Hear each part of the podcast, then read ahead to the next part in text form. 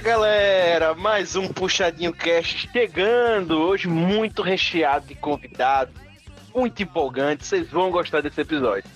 Eu já me despedi no último, para quem ouviu, desse ano, porque estávamos em clima de Natal, falamos de filme de Natal e, claro, não podia deixar de já deixar aquele climazinho ali. Mas eu avisei que o derradeiro episódio de 2020 seria este, este episódio. Eu falei, ah, o próximo episódio. Então você que nos acompanha sabe que esse é o último episódio e que eu provavelmente irei me despedir no final de novo, né? Porque já estou saudoso de 2020, não porque 2020 foi um ano tão legal assim, mas porque 2020 eu tive você que está me ouvindo. Então, eu já estou sentindo saudade de você. É, é isso mesmo. Eu puxo essa aqui, mas é sincero. Beleza? E, dito isso, eu tenho que relembrar você que o Puxadinho Cast nada mais é que a tradução oral do portal Puxadinho Geek. E se você quiser acessar agora também o Puxadinho Geek, você bota aí no seu browser www.puxadinhogeek.com ou .com.br e lá você vai ter acesso ao maior portal geek deste Brasil, certo? Você acesse lá e tenho certeza que você vai gostar porque tem conteúdo demais, demais, demais e demais. E vocês estão cansados de saber que tem conteúdo de séries, filmes, animes, etc, etc, etc. Então acesse lá, pelo amor de Deus, e curta tudo. E falando em curtir, lembre também de curtir o Puxadinho Cast no seu player de podcast. Curta, compartilhe, dê estrelinha, dê nota, avalie, mande mensagem, o que der para fazer. Compartilhe com seus amiguinhos para levar a nossa mensagem aí para mais pessoas e também porque para a gente é muito importante receber esse feedback. Sempre, sempre siga a gente nas redes sociais, é muito bom. Como eu disse a vocês, o episódio é, encerra 2020 pra gente, mas obviamente estaremos logo aqui. A gente sabe que é, é só uma maneira de dizer, mas a gente sabe que o final do ano vem sempre com, como a gente falou no episódio, com muitas reflexões, etc. E, enfim, é isso. A gente quer que nesse episódio aqui trazer esse conteúdo recheado para vocês. Beleza? Então, vamos ao episódio e parar de falar aqui besteira para vocês, porque eu realmente tô saudoso já.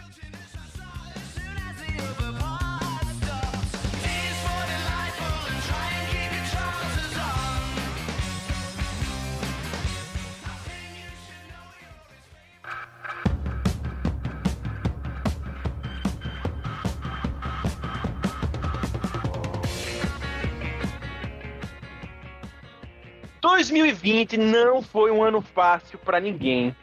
Trouxe quebras de paradigmas para todos.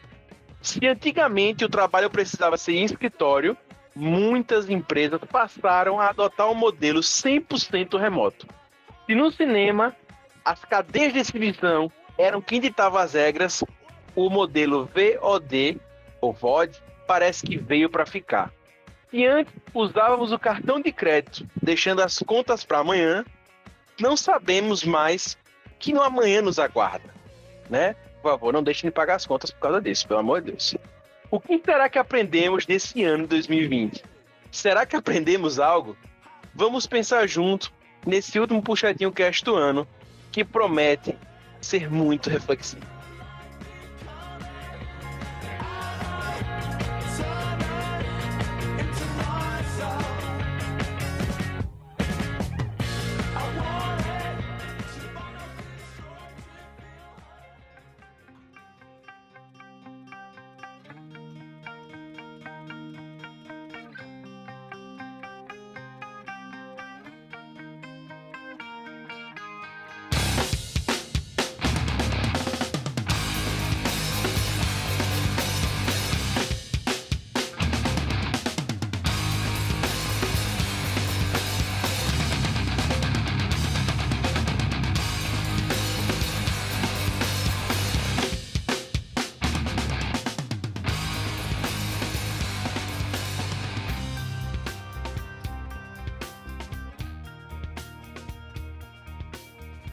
Bem, para falarmos desse assunto hoje, temos uma bancada incrível, né, de pessoas que participaram bastante aqui no Puxadinho Cast durante o ano.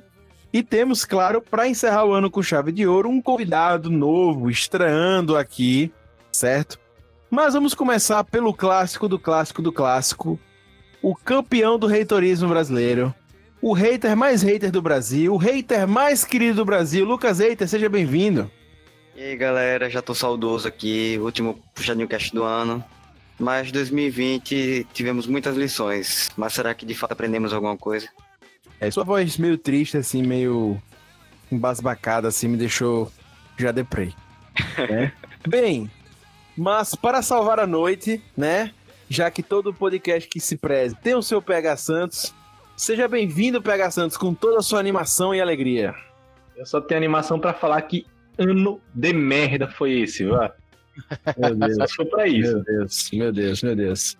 Bem, ele já deu a risadinha, ele já apareceu, o nosso querido Rob Palestrinha e eu fazendo aqui uma riminha para vocês. Seja bem-vindo, Rob. Cara, esse ano só não foi pior do que essa sua piada. E a parte boa é que ele acabou, né? essa parte boa. E minha piada continua, não é mesmo? Bem, temos a nossa especialista, né, em serial killers, a matadora de séries de serial killers, entendeu? Sacou? Sacou? Nossa querida Ive, a raposinha do Ártico, seja bem-vinda. E aí, galera? Vamos ver o que de bom a gente consegue tirar desse 2020 aí. Vamos ter muito trabalho, né? Mas acompanhem. Pois é, Rob devia ter ficado nele para ver se o mundo começava melhor no ano que vem. E vamos de estreia, né? Vamos de estreia. Já falei que temos novidades hoje, né? E estreando aqui, nosso querido MC Marcin. Seja bem-vindo. Muito obrigado pelo convite, pessoal. Eu não vou arriscar muito na rima porque os meus dias de MC já ficaram para trás, mas não sei, acho que 2020 foi um ano de bastante reflexão. Acho que foi um ano que fizemos pensar, a parte boa, não tirou a parte boa, aprendi a tocar baixo em 2020. Infelizmente, a gente não conseguiu é, algum coach para levantar a moral desse podcast, para falar 2020 e quanto né, nós crescemos em 2020 e, e tal. Mas tenho certeza que esse papel será cumprido muito bem pelo Rob Teles hoje. Não, é porque seria estupidez falar que dá para crescer para baixo, né? Porque esse ano foi para onde esse ano foi, ladeira abaixo. Então é isso aí. Fica a reflexão. Fica a reflexão. Bem, cinema. Vamos começar, gente. É, é, primeiro explicar como é que vai funcionar esse podcast. A gente separou alguns tópicos, né? É, óbvio, 2020, como qualquer ano, é, um, é gigantesco e esse ano teve inúmeros, inúmeros, inúmeros fatos para se falar, né? Foi o ano mais atípico que eu vivi e acredito que a maioria das pessoas também. É, é, um ano único na história. Então a gente poderia falar de milhares de coisas, mas a gente tentou separar algumas coisas dentro do universo geek, coisas que a gente já falou aqui durante o ano, para comentar sobre, né? As mudanças foram em todos os setores, obviamente, e a nossa ideia aqui é falar. Então, o primeiro tópico que a gente vai falar hoje aqui para vocês é sobre 2020 e cinema. Beleza? O cinema sofreu muito, né? O cinema mudou completamente e não é uma coisa que vai ficar em 2020. Essas mudanças vão perpassar aí por esse ano e com certeza 2021 já começa com impactos, né? A gente já, já trouxe aqui alguns para vocês, beleza? Mas a gente já debateu aqui no início da pandemia, no meio da pandemia e, enfim, diversos momentos da pandemia, aqui no Puxadinho Cast, inclusive no Blade News, que o Covid acelerou uma tendência, né, que já se vinha aí, que é a digitalização do cinema, né, pelo VOD, inclusive tem um episódio do Puxadinho Cast sobre isso. Se você não lembra, é só você procurar aí no seu, no seu play de podcast. Né? E a gente começa com o conflito da AMC e a Universal contra os dois. E o golpe definitivo, né, batendo de vez assim com tudo, foi que agora em dezembro a Warner fez a, um anúncio bombástico que tudo da Warner vai sair simultâneo no streaming, no HBO Max e no cinema, começando com a Mulher Maravilha, e assim vai ficar pro ano que vem. Que que vou, já começo perguntando assim, uma, uma bomba para vocês, né? A gente pode esperar mais disso, né, no futuro, como eu disse, perpassa porque a, a Warner anunciou isso, mas vocês acham que outras produtoras e outros streamings vão fazer acordos ou, enfim, vão começar a surgir mais é, streams de, de produtoras, enfim, whatever, vão começar a fazer mais isso, vão copiar a HBO, vão copiar a Warner no caso, e a gente vai ter cada vez mais filmes sendo lançados simultaneamente, ou até mesmo indo para o cinema, etc Ou vocês acham que isso é só uma modinha que passa? Então, eu acho que veio para ficar. É, e cai também numa coisa que a gente já tinha falado antes, dos tipos de filme que vão passar. Às vezes você quer só relaxar, então você assiste filme em casa, e às vezes você quer sair com seus amigos, é, ver geralmente filme de heróis, que a gente junta a galera e vai pro cinema mesmo. Então, acredito que os nichos vão ser diferentes, né? Mas acredito que essa coisa de lançar é, direto no, no streaming veio para ficar mesmo. É, exatamente. Eu, eu, também, na verdade, eu acho isso bom, porque é mais ou menos isso que você falou, né? O cinema vai ficar meio que como um evento para você ver um filme, sei lá, que seja extraordinariamente bom. E aquele tipo de filme que não é tão bom, é meio médio, que você vê, acaba vendo para passar um tempo, é algo que não vejo problema de lançar em streaming. Ainda mais aí que tem toda uma tendência de, sei lá, de TVs maravilhosas, som, enfim, maravilhoso. Eu sei que não substitui o cinema, mas eu acho que é uma boa, uma boa tendência. Eu gosto assim dessa migração de filmes, principalmente aí pro, pro serviços de streaming. Acho que a parte ruim é que a gente vai ter que começar a pagar um monte de streaming, né? É, é por isso que tem sempre aquele nosso amigo que é extremo, né? Extremo de bom. Mas eu acho que, cara, tem um, tem um lance que, assim, eu acho que eu acho que uma das, uma das análises mais curiosas que eu vi sobre esse tema e eu tendo a concordar um pouco com ela. De que o cinema futuramente vai acabar sendo que um pouco é hoje o vinil pra música, né? Tipo, uma experiência pro cara que é fã, saca? Vai acabar sendo algo mais justamente para isso. Ah, eu quero ver um filme com a galera, ah, vou no cinema. Né? Quero, sei lá, curtir com curtir apenas de maneira mais barata e vir consumir o filme no conforto da minha casa, sem ter que pagar, sei lá, né? Vamos por aí, uns 30 reais no ingresso. Ah, vou ver então em casa, vou ver, vou ver no streaming o que já tá. Mas acho que é foda para você parar a pensar, tipo, grandes lançamentos, né? Como é que isso vai, vai ser o modelo no futuro. Porque, queira ou não, a gente tendo uma defasagem em termos tecnológicos no mundo, né? Tipo, uma discrepância muito grande de como é que vai ser, acabar sendo esse acesso e como você vai conseguir, tipo, será que vai ainda continuar tendo blockbusters de 2 bilhões se não for no cinema, também é algo a se pensar, saca? Então, Rob, eu acho que sim, porque eu acho que os streamings, eles estão dando grana. Eu, a gente até comentou isso no VOD, né, no VOD, misturando aí, né, português e inglês tá ótimo. Mas é, é que justamente, por exemplo, o Trolls, ele deu mais dinheiro do que se ele tivesse ido pro cinema. E por quê? Porque você corta os, os atravessadores aí, né? É, então acaba dando muito dinheiro e eu acho que, por exemplo, o HBO Max, eu tava vendo os números dele, agora não, não vou lembrar, mas são tão impressionantes nos Estados Unidos. É, o, o faturamento dele assim vai ser exorbitante, então talvez a gente consiga aí ter até um aumento né, para as produtoras de receita. O que vai acontecer é que vai ter muita empresa que era inter... atravessadora nesse caminho aí, até mesmo shoppings, etc., que muita gente vai no shopping por causa de cinema, por exemplo, né, para assistir o cinema e acaba indo mais cedo, vai comprar alguma coisa e tal. Então a gente vai ter muita gente que vai perder nesse setor. Agora, eu concordo também com você, Rob, no lance da experiência. Eu acho que o cinema vai virar uma coisa experiência, estilo vinil, e talvez a gente veja até as produtoras de cinema começando a produzir mais filmes experiência mesmo. Talvez os cinemas tenham que evoluir também, né, para ter talvez um, um áudio mais parrudo ainda do que tem hoje, talvez ter telas mais parrudas, é, mais IMAX da vida, as coisas diferentes, para que realmente é, filmes comuns vão passar nos streams, mas no cinema vão passar filmes experiência, né? E que realmente vão usar de uma experiência diferente do cinema. Sei lá, como eu disse, um áudio talvez que você não vai conseguir ter em casa, que você só vai ter no cinema, e esse filme vai ter que ser feito dessa forma. Eu acho que sim. Agora, o que fica incógnita para mim é em relação a filmes é, mais undergrounds também. Se os streams vão abrir espaço, porque talvez seja uma tendência, né? Tipo, ah, os streams vão abrir espaço para pessoas novas, porque no cinema muitas vezes elas não conseguem chegar, né? Porque é muito mais caro você colocar um filme no, no cinema do que no streaming, né? Ou também se os streams também não vão investir nisso e, e, e, a oportunidade pequena que já existia no cinema talvez diminua mesmo e os filmes enfim, só façam coisas que realmente chamem mais atenção. Não sei, eu tenho essa dúvida também. Eu fico muito pensando também nesses autores Eu- eu é, assim, tá independentes. né? muito- tá muito nebuloso, mas, poxa, quando você tem declarações, por exemplo, do Cristiano Fernola com já pé da vida, sabe? Tipo de, porra, vocês já vão acabar com a janela.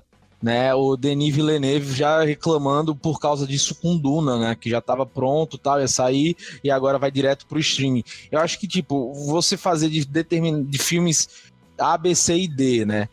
Em um momento de, como posso dizer, de necessidade, né, como é o caso da pandemia, quando você torna isso uma regra e você já lança direto no seu streaming para irrestritamente todos os filmes, cara, é, sei lá, é, você a, a galera que é de cadeia de cinema vai ficar preocupada, porque a depender de como seja, né? Se for, por exemplo, o caso de, porra, tipo Netflix com os filmes de Oscar dela, né, o Roma, que já vai automaticamente para qualquer um usar que já assina, velho, você vai diminuir a galera indo no cinema. Entendeu? Tipo, já vai ser meio que automático isso, porque, ah, por mais que eu queira ir aproveitar essa experiência, essa experiência me custa, sei lá, 30 reais para cada vez que eu for, né? Enquanto a Então, Robin, experiência eu acho casa é que- 30 Eu acho que esse é o lance também. Que você tocou perfeito. Se, se tiver. Se for mais experiência, vai ficar mais caro. Porque com menos pessoas indo ao cinema, provavelmente, inclusive, o cinema vai ficar mais caro do que hoje. Vai para uns 40. Tô chutando aqui, gente. Tem um, no programa nenhum aqui do meu lado fazendo essa conta, mas se hoje a gente tem, vamos supor, é, antes da pandemia, certo? Uma sala de cinema cheia de segunda a sexta, se a gente reduzir esse número, sei lá, tem 50 pessoas indo, reduzir para 20, essas 20 vão ter que pagar o ingresso para o cinema funcionar. Então o ingresso vai para 50, 60, 70 reais. Ah, eu acho que não. Porque eu, eu gosto muito de ir no cinema e acho que 2020 foi bem ruim por, pelo fato de eu não conseguir ir no cinema. É uma experiência que eu gosto. Eu entendo a diferença de você ver um filme em casa ou ver um filme no cinema. Eu não acho que vai ficar mais caro. O meu medo é justamente o que, o que você colocou, Augusto. Será que a gente vai dar espaço para filmes diferentes? Porque eu, eu não sei, esse mercado ele tem. Eu hoje assisto muito menos filmes do que eu via antes. Eu não sei, eu fico meio cansado, sabe? Me parece que é sempre mais ou menos a mesma coisa, muda, tipo, muita pouca coisa. Eu não vejo coisas novas, sabe? Eu não sei se, é- se a gente levar isso pro streaming, a gente tem um, um espaço para essas coisas novas, que eu acho que é o que, enfim, explode a nossa mente no cinema, pelo menos a minha, sabe? Eu tenho um pouco, meu medo é bem relacionado a isso, acho que não tanto a custo, porque se ficar muito caro, aí as pessoas que realmente gostam também acabam desistindo, sabe? Não sei se vai ter um efeito significativo no preço. Então, eu tava pensando mais ou menos assim também, porque a gente cresceu numa geração em que o cinema tinha que estar lotado quando, quando o filme saísse. Então, a gente media o sucesso do filme pela quantidade de gente que tinha lá, né? Porque, tipo, tinha filmes que a galera comprava na pré-estreia e esgotava logo, e que o pessoal se amontoava, sentava na, no na escada do cinema. Então, tem essa coisa da experiência de você estar ali com fãs que realmente querem estar ali, do que você simplesmente assistir a coisa sozinho em casa. Entendeu? Eu Acho que a vibe é totalmente diferente. Eu gosto bastante também do cinema. Acredito que 2020 foi um ano completamente atípico e por isso o valor do cinema agora tá, tá alto. Mas é porque, velho, quase ninguém tá indo mesmo. Então, acho que quando a coisa normalizar mais, acredito que vá voltando aos poucos a ser mais ou menos como era antes. Sobre a questão de do futuro ser agora lançar direto nos streams, eu acho que agora no cenário de pandemia. Mas com a esperança da vacina, das coisas normalizarem, eu acho que vai recuar e pelo menos diminuir, ter uma janela menor, mas que vai sair no cinema É, primeiro. assim, vamos ver, Lucas. Pelo seguinte, porque a Warner, o problema, o, o problema foi o. Warner fazer isso, velho. Tipo, a Warner anunciar isso. E anunciar que será isso ano que vem com todos os lançamentos. E depender, vai ter vacina, azar de vacina, irmão. Tendo vacina, não tendo vacina, tendo Covid, não tendo Covid, vai acabar sendo assim, né? Pelo menos eles estão forçando com que seja, né? Eu tô começando a sentir que o futuro começa a ir meio que pra ir, até porque vocês falaram, sabe? O cinema sempre foi por experiência. Então, se a gente aumenta muito a questão da experiência e outras coisas vão crescendo também, como é o fato da a galera tá começando a ver outras formas de conseguir desfrutar dessas experiências de forma social mesmo no digital, sabe? Tem as watch parties, tem um monte de coisa que está crescendo e a facilidade também. Não acho que vai se extinguir, mas eu também tô com o Neto e Augusto nessa de que o que eu acho que a pandemia fez, e não só com o cinema, mas com outras coisas, foi que ela simplesmente é, encurtou essa janela de tempo até que é aquilo, sempre vão ter mudanças, sempre vão ter gente criticando essas mudanças, como é o caso do, caso do Christopher Nolan e do próprio Dennis, mas, assim, vão ser mudanças vão ocorrer mais cedo ou mais tarde, até porque o próprio cinema vai ter que se reinventar e essas reinvenções vão ser caras. E quanto à questão dos filmes mais undergrounds, até pegando, e eu pego muito dessas movimentações levando para o um mundo que eu conheço mais, que é o mundo dos jogos, também houve meio que uma movimentação parecida quando a gente começou a modificar algumas coisas nos jogos, principalmente na entrada de jogos mais independentes. Eu acho que assim também vai ocorrer nos streams, e os streams têm muito mais liberdade para essas coisas mais undergrounds e para essas coisas mais independentes, sabe? De abrir oportunidades. Porque é aquilo, se bombar, bombou, incrível. Se não bombar, é mais conteúdo pro catálogo, sabe? Não, é e um conteúdo barato, mobilizar. É, e é um conteúdo barato. Tanto que o, o, grande movimento que tem sido da Netflix, a Netflix está sendo ficando craque nisso, né? Velho, é pegar o que tem Sundance. Cara, esse cara vai ter Sundance, meu irmão. Tenho certeza que pelo menos uns seis filmes a Netflix vai ter. É onde ele vai correr atrás de, de bons filmes, né? Não só a Netflix, na verdade, né? Os principais serviços de streaming. Porque são produções baratas, pelo menos umas seis, algumas delas podem concorrer a Oscar e você já vai ter isso antecipadamente no seu catálogo. De maneira que, novamente, é mais barato que você produzir um puta filme. Entendeu? Então, tipo, pô, a gente pega Roma mesmo, é que foi meio que um filme encomendado, tal, não sei o quê, mas, pô, concorreu ao Oscar, ganhou Oscar e tal, né? Então, tipo, tem filmes de qualidade, né? Pô, agora eles fizeram set de Chicago, porra, com o Aaron Sorkin, velho. Caralho, é o filme oscarizável da, da Netflix do ano, né? Que nem o Mank também né? Meio que uma releitura do Cidadão Kane. Então, assim, cara, é, os caras estão apostando, sabe? Os caras estão apostando em grande cinema também.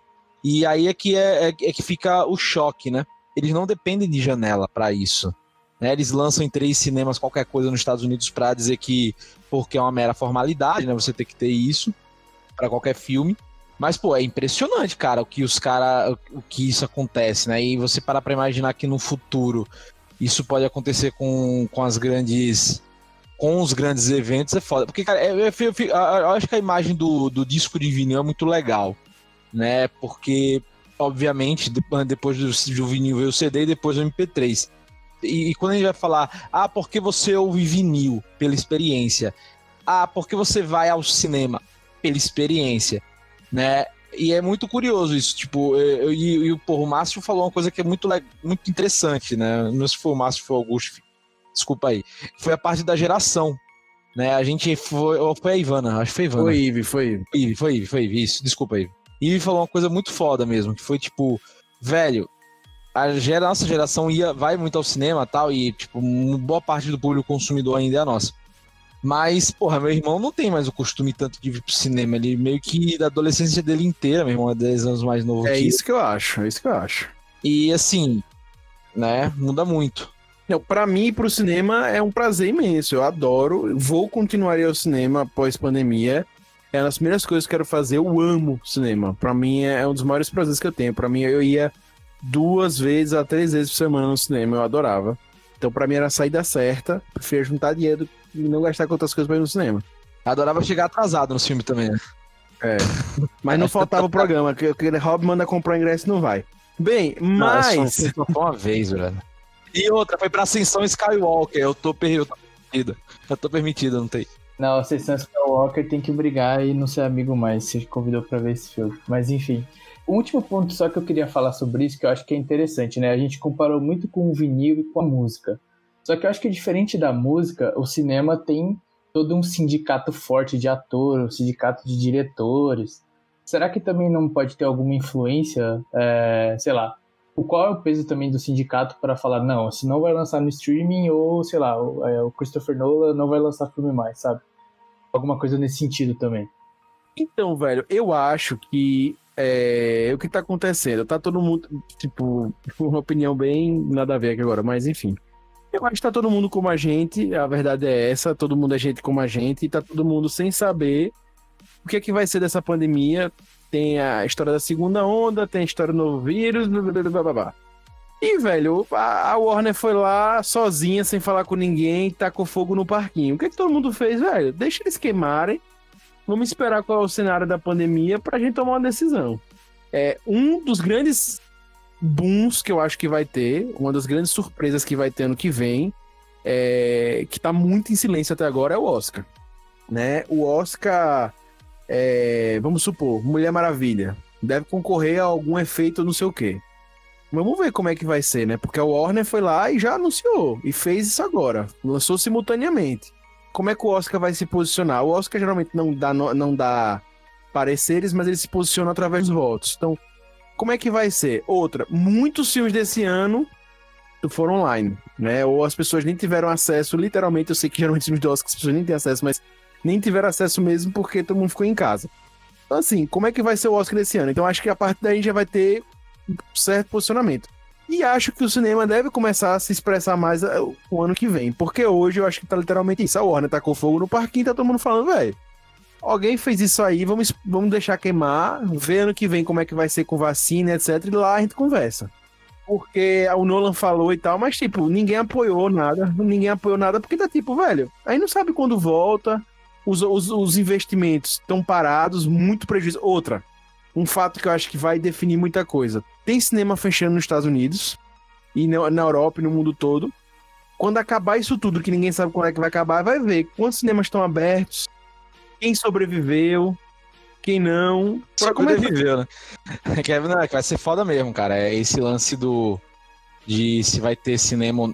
Se vai ter cinema não é ótimo, né? Mas de como será a indústria do cinema após isso é foda. E assim, obviamente, é, no final das contas, é tudo uma quebra de braço, né? Entre, entre as produtoras e, e os distribuidores, né? É meio que tá sendo isso por enquanto. Não, e eu acho difícil a Warner voltar atrás, porque é uma decisão muito impactante, né? Ela realmente faz algo para causar. Acho difícil ela voltar atrás. Mas também não duvido nada que seja estratégia de marketing para angariar fãs, né? Porque quem lê isso fala: não, velho, eu vou assinar isso aqui porque esses caras são incríveis, eu vou ter direito a Mulher Maravilha lançamento, vou ter a Lanterna Verde. Pô, mesmo, isso aqui é um tapa na cara da sociedade mesmo. Eles estão peitando todo mundo. Né? E o cara assina. E aí eu até falei dos números, eu fui atrás, gente, pra vocês terem ideia.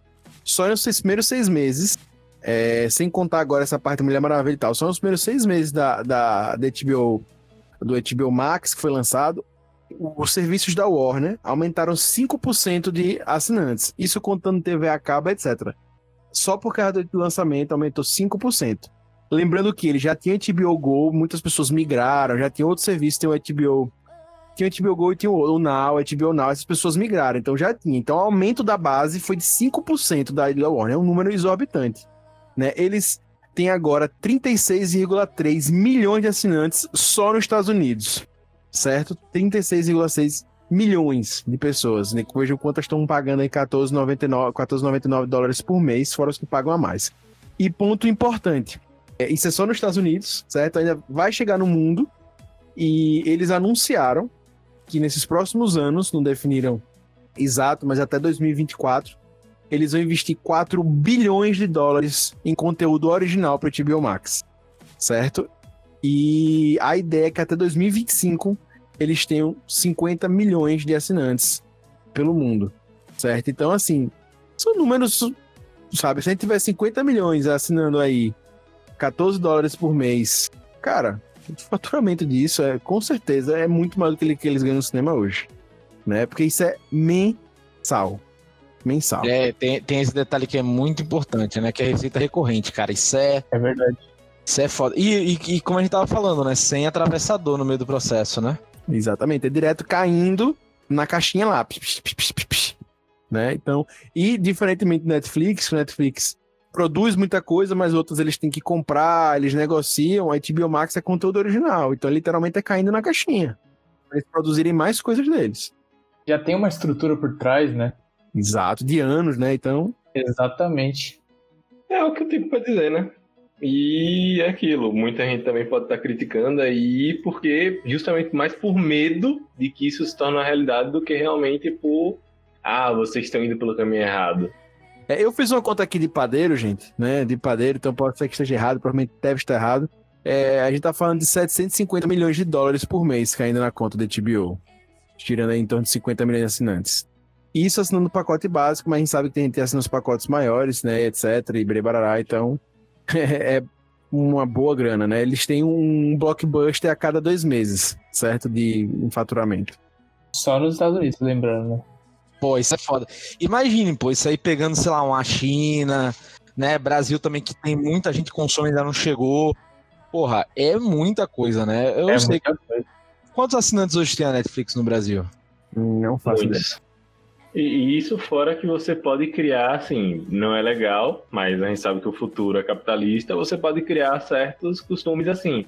De, ah, vai chegar simultaneamente ao streaming, mas para você ter acesso a isso antecipadamente, você tem que pagar tanto a mais. Então, além do mensal que você está ganhando ali em cima do, do próprio streaming, você ainda ganha um a maisinho aí que pode ser de milhares de pessoas. Na verdade, já aconteceu isso, né? É, que já ocorre, né? assistiram, para as pessoas assistirem a Mulan nos Estados Unidos, eles tiveram que pagar mais. Coisa horrorosa, meu Deus do céu. Tem que Olha aqui, é acabei de crime. ver aqui, é. dado de 10 de setembro de 2020. 17 milhões de assinantes Netflix no Brasil. E aí vem a surpresa: 160 e 86 milhões de assinantes no mundo o Netflix tem. É, não, já passou 180, mas assim, ah, vamos fazer um, um cálculo aqui rapidão? Calculadora, beleza? É, Calculadora. É, Excel. não, pô. Excel. Minha planilha aqui super avançada. Não, eu, eu ia botar um no Excel mesmo, mas é que tava, eu pensei talento pra porra. Ó, 17 milhões vezes, porra, mais ou menos, vamos botar que tá 6 dólares aqui, né? Vamos fechar 6 dólares, 30 ali e tal, mais ou menos, né? 6 dólares. Cara, dá 102 milhões de dólares por mês, velho. Os caras ganham no, no Brasil. 102 milhões. Só no Brasil, só no Brasil. Só no Brasil. Não, isso eu tô falando do Brasil, né? Quando você pega Estados Unidos, você multiplica. Não, isso tô Passa falando aí os em dólar, 180 né? milhões, passa aí os 180 milhões do mundo. Até porque aqui tá em real, a gente paga um dos Netflix mais baratos do mundo em dólar. Não, sim. Ah, botar uma média, bota 8 dólares. Oito, é, então, 8 dólares, na verdade, é a média do Brasil. Eu ainda botei pra baixo, mas eu vou tentar ver outra aqui. Deixa eu ver aqui, porque eu fechei a calculadora. Eu, eu disse, eu devia ter usado sua planilha super avançada do Excel que já fazia todo Não, dia, todo ó, país, ó, né? é do mundo. Cento e quanto? quanto? Cento e quanto? 180 milhões. 180. A média, eu vou botar pra baixo ainda, tá? De 9. Véi, os caras fazem 1,6 bi de dólar, dólar por mês. Então vocês vejam que ele, ele literalmente faz um blockbuster por mês. Dá pra fazer alguns filmes. Cara, então vamos parar pra pensar, pô. Quando, obviamente, se a Warner pegasse todo mundo da fatia de mercado da Netflix, tá? O que é muito difícil. Mas vamos supor que sim, velho. Quando que a Warner vai fazer 106 milhões de dólares mês no Brasil? Com um filme? Nunca, pô. Nunca. Pode ter cinco Batman vs Superman, que é o melhor filme de herói já feito, e não vai lançar isso, tá ligado? Eu queria, tô gostando muito desse papo aqui de números. E aí eu, eu peguei números do Tecmundo, certo? E o meu outro foi do Tech Compare. E esse agora é do Tecmundo, trazendo pra vocês números incríveis que eu não tinha ideia. Que, pasmem, pasmem pessoas, fiquem assustados agora.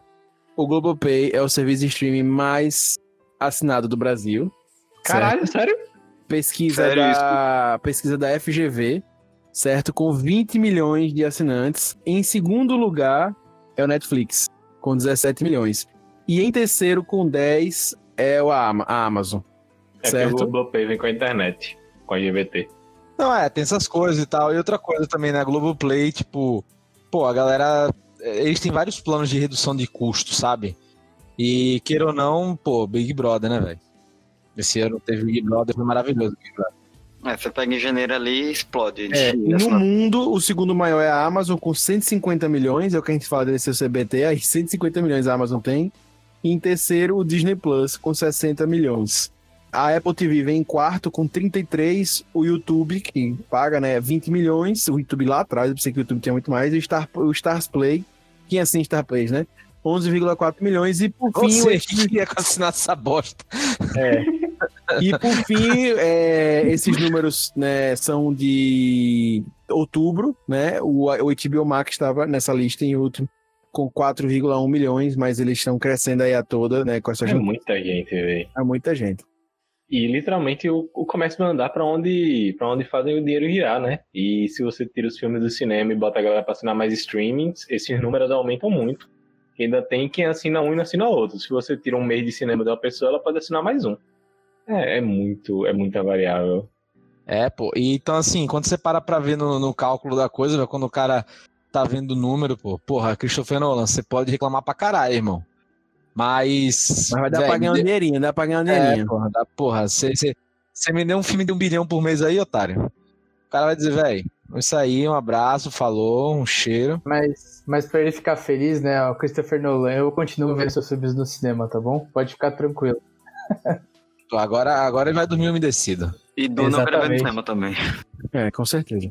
Gente, cinema foi um problema muito grande, mas a gente não pode esquecer que outro setor que foi bem impactado foi de eventos. Né? A gente fala de shows, fala de eventos mesmo como CCXP, SDCC, eventos, né? Da mais diversas formas. Mas, nesse Covid, um dos eventos que a gente acompanhou aí, né? Vocês acompanharam também no Puxadinho, a gente foi a CDCX e CCXP, que a gente já vê nelas, por exemplo, a mudança da relação público com as produtoras ali. Né? Por exemplo, esses dois eventos que eu falei foram online. A gente tem vários outros que foram online, inclusive tem live que não faltou esse ano, né? Show de todo mundo aí online, etc. É, todo mundo, inclusive, encheu o saco de live. Olha por você, eu adorei as lives. Você adorou o quê? Você viu quantas lives? Você a de Gustavo Lima e qual mais? Pode Gustavo Lima É, deixa eu ver qual live eu vi. Porra, eu vi live pra caralho, vi do seu Jorge com. Como é que é o nome daquele menino lá? Você viu babado novo que eu sei. Babado novo, pior, babado novo mesmo. Eu vi babado novo mesmo, eu vi cheiro de amor com a nova cantora, que na verdade era a nova cantora na sala dela. Porra, eu vi live pra caralho, brother. Cara, Tava eu não vi velho. live, eu só vi a live do Puxadinho, velho. É, mas deixa eu, tra- deixa eu trazer também mais esse assunto live, pro. Vamos trazer isso mais pro mundo da cultura pop, né? Que a gente realmente viu essa mudança de público e produtora. Que, por exemplo, muitas produtoras deixaram de anunciar seus boom, seus grandes lançamentos do ano em eventos grandes tipo CCXP, por exemplo. E fizeram o quê? Seus próprios eventos online. O que a gente mais viu, a gente já falou muito aqui no Puxadinho, que o que mais teve foi isso. Né? A gente também teve como eu já disse aqui, o fenômeno das lives no Brasil e no mundo todo, né? Mas no Brasil aqui a galera não só foi um fenômeno, como quis insistir, né? Até hoje, né? Tá tendo no Natal, ô, vai ter, vai Teve, ter teve live. live do Caetano esse final de semana, Eu ia falar isso agora, né? Live do Vai ter Caetano, live né? de Roberto Carlos. Não sei. Não, não vai ser na Globo, vai ser ao vivo em Israel. Ah, mas aí não é live, pai, é gravado. Minha avó já viu esse DVD umas cinco vezes, brother. É, então pronto. Bem, aí vem uma pergunta básica, né? Já levando aqui pra vocês. Isso abre uma nova brecha. A gente falou tanto agora em É relação ao brecha ou cinema, brecha, Augusto? brecha. É, a gente falou tanto em relação ao cinema agora sobre novas oportunidades de ganhar dinheiro com o cinema, com experiência e tal, enfim, streaming. Mas isso abre uma nova brecha para monetização diferente dos eventos, dos artistas, das produtoras. Ou vocês acham que vai saturar também e é isso aí? Com certeza. Inclusive, o Instagram aumentou a quantidade de horas por live. Antes era só uma hora, 60 minutos, se eu não me engano. Agora, as lives têm duração de até 4 horas. Justamente para atender esse público. E também eles estão estudando a questão da monetização dos vídeos pelo Instagram mesmo. Então, com Top. certeza, as pessoas estão acompanhando essas mudanças. Ive, seria perfeito essa monetização, porque eu acho que o Instagram já passou da hora de investir nisso, velho. De pagar os criadores de conteúdo ali. Pois é. E aí eles estão nessa. E tipo, a galera quer. Inclusive, Ive, eu acho que isso dá uma vantagem muito grande para o Google, né, que é dono do YouTube, etc. e afins, e que ela monetiza, além do YouTube, em todo o serviço dela tenta monetizar. E que, sinceramente, muita gente critica o YouTube e tal, e o, o Instagram pode sim ser essa, esse, esse meio termo aí pra galera, pô. Sério mesmo. Já passou da hora e, e- e, sinceramente, eu acho que eles podem facilitar até pô, eles fizeram agora o lance de, de blog lá também no Instagram e tal. E eles podem facilitar isso porque a gente, sei lá, bruxadinho mesmo, a gente vive de Instagram ali, né? A gente vive no Instagram, posta muita coisa e tal. E acho que muita gente, a gente fazer vídeo e ganhar com vídeo ali, é, enfim, perfeito. Eu não sei. Eu acho que eu tenho um espírito meu velho, assim, porque live é um negócio que eu não consigo gostar. Eu acho que não faz sentido ter evento de live, enfim. O evento tem aquela coisa que você troca experiência, conhece gente.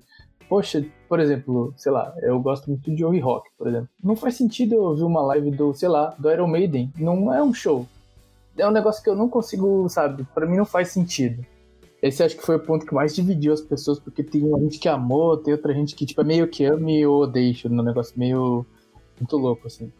Eu não sei, eu, esse é um dos pontos que eu espero muito tomar uma vacina para poder ir num show de novo, fazer uns headbangers, tocar com a banda em algum lugar. Eu acho que, para mim, é algo que não funciona. Eu acho que essas experiências online não acho tão legal, assim. Ah, cara, também não, não curti tanto não, velho. Sinceramente, assim, é evento para mim é ao vivo, velho. Mas, cara, aquilo, né? Com limão, às vezes tem que fazer um, uma limonada, né? É, exatamente. Eu acho que é bom como opção, né? Você é, tem a opção de estar lá e a opção de ver online. Eu entendo que é uma opção, mas acho que não tem problema ter opção. Tem a opção para, sei lá, as pessoas fazerem do jeito que elas mais gostarem. Mas eu não sei, para mim é algo que eu não me vejo consumindo isso online, sabe? Eu acho que é algo pensado para para carne e osso mesmo, para aquela aquela galera pulando e tudo mais. Eu acho que isso nunca vai substituir realmente o, presencial. Mas eu também acho que tem uma mudança de comportamento. Eu acho que os mais. Todo mundo se adaptou, mas os mais novos também já se adaptaram muito mais fácil, porque é a geração de games, falando de games, é a geração do Twitch, né? Então a galera eu fico assustado, mas tem uma galera que sabe que o cara tal faz o tweet no horário tal, ele acompanha. Tipo, a Nive Stefan anuncia no Instagram, vou fazer live agora. A galera deixa o que tá fazendo, vai assistir a Nive Stefan, por exemplo. Não que eu acho ruim nada não, gente, mas é porque, tipo, eu, eu também sou tipo Marcinho. Eu prefiro muito mais o ao vivo e mesmo assistir, seja de jogo que for, eu não, não curto tanto. Eu, às vezes eu prefiro ver um vídeo no YouTube e depois, na hora que eu puder, etc, que acompanhar a live. É. é, mas eu vejo a galera muito mais tranquila com isso. Sei que existem coisas que no show são insubstituíveis, né? A experiência tá com o amigo, às vezes até o flerte que a galera quer também ter, ou, enfim, o contato às vezes pegar um autógrafo. Safadinho. E a energia de você estar tá ali, né, no mesmo é, lugar. A energia, tem coisas que não mudam. E acho que isso é insubstituível, assim como o cinema também e tal. Mas eu vejo que tem pessoas que já são muito mais tranquilas em, em substituir isso também. Agora, acho que eu confesso que eu não usei, mas sei que tem alguns aplicativos, programas, softwares de, de música que a galera utilizou, até cobrou. Acho que a Luísa Sonza fez uma live assim cobrando. Enfim, uma galera a Coca-Cola usou é, fazendo, que são aplicativos que eram mais parrudos, mais tops para lives. Eu não usei, não sei se a experiência fica melhor, enfim, a interação fica melhor. Mas eu acho que se o Instagram também melhorar um não acho que é substituível, certo? Não acho que é, não substitui. Mas acho que se o Instagram também melhorar, o, a live que eu acho live do Instagram muito simplória demais. É sabe? demais. Simplória demais. E acho que precisa ter uma interface para computador. Sabe? Quem quiser interface, ver Interface, velho. O cara tá muito E cuzão, os vídeos mano. todos na vertical também. É porque, é porque assim, vamos ser sinceros, a gente tá falando do Mark Zuckerberg. Provavelmente ele vai comprar algum aplicativo ou ele é, vai então. criar isso daí. É. Então, tipo, provavelmente no futuro é aquilo, é um negócio é que ele só não ampliou até agora, porque é um negócio de público, é um negócio de massa. Porque vamos convenhamos, qual foi a grande vantagem do Instagram com essa questão das lives? Ele pegou uma massa que ninguém pegava. Porque ele pegou justamente a galera que não acompanha tanto show, nem a galera que acompanha tanto YouTube. Tanto que eu acho que por causa disso que Augusto não pegou tanto, Marcinho não pegou tanto, não me pegou tanto, porque eu não troco meu YouTube. Inclusive, eu sou usuário premium do YouTube, porque para mim, plataforma que para mim é top é YouTube. Só você e o dono do Google usam essa porra, viu? Exatamente. A gente acabou de falar que tem 20 milhões de pessoas usando. Você me falar que só eu e o dono do Google. Porra, 20 milhões no mundo, brother. Pelo amor de Deus, tem mais quase 20 milhões só no Brasil do Netflix, meu irmão. Globoplay, Globoplay, Globoplay. Ele tá, ele tá no tamanho do Globoplay no Brasil, coitado. Então, mas é aquilo, para mim YouTube é incomparável, assim como foi o Twitch durante um tempo para algumas pessoas, então tá nichando. O Instagram tá sendo muito bom para quem curte umas coisas mais diferenciadas, tem muito conteúdo lá assim mais voltado para educacional, etc. Então, tipo, eu acho que tá nichando. Eu acho que vão ter casos e casos e pessoas que vão acompanhar em cada lugar. Mas eu acho que o Instagram tá aí pra crescer ainda. É, um ponto que eu acho também que, pegando o que falou da monetização, é que muita gente visualizou o Instagram e muita gente não vai continuar fazendo lives lá, etc, por causa disso. Né? Porque ganha também nada, não ganhou nada, não foi incentivado. Foi massa tal, mas não vai continuar, né? Enfim, Bota, então, bota o QR Code do Pix agora lá e pede pra galera fazer a doação. É, uma das coisas que eu acho que foi uma mudança de comportamento sensacional é mostrar para os artistas que já eram grandes que eles tinham como ganhar dinheiro mesmo em casa, né? E como eles não precisam cobrar, o YouTube paga para eles, para eles fazerem a live da, da bastante eles ter visualizações, né? Então, é, eu acho que isso foi uma, uma sacada genial que eles vão ter a partir de agora. Essa vai ser sempre uma opção que os músicos têm, que, sei lá, entram uma turnê, estão precisando de uma grana, podem fazer um show, etc, em casa, que vai dar. E o que eu acho, o lance da experiência, né? É... Gustavo Lima, naquela primeira, que fez muito sucesso, fez um, um- um cenário lá e tal, e algumas outras tentaram fazer. Enfim, teve a- aquela famosa do, do- da charrete, que a charrete foi embora, o cara foi na live lá. Enfim, essas experiências que, que as lives também têm, que são diferentes. Mas falando até dos eventos geeks, assim, CCXP, Comic, as Comic Cons da vida, né? A do Brasil, da, das Europa, da, da, dos Estados Unidos. Vocês vejam também que isso é uma tendência para convenções como essas, que reúnem as pessoas, porque para os estúdios não se sabe ainda, mas pelo que a gente tem visto, todos estão fazendo, então deve valer a pena. Tá valendo mais a pena fazer sozinho do que fazer nessa, nessas convenções. Então vocês acham que, por exemplo, é uma coisa que tem que se preocupar, que talvez as convenções deixem de existir?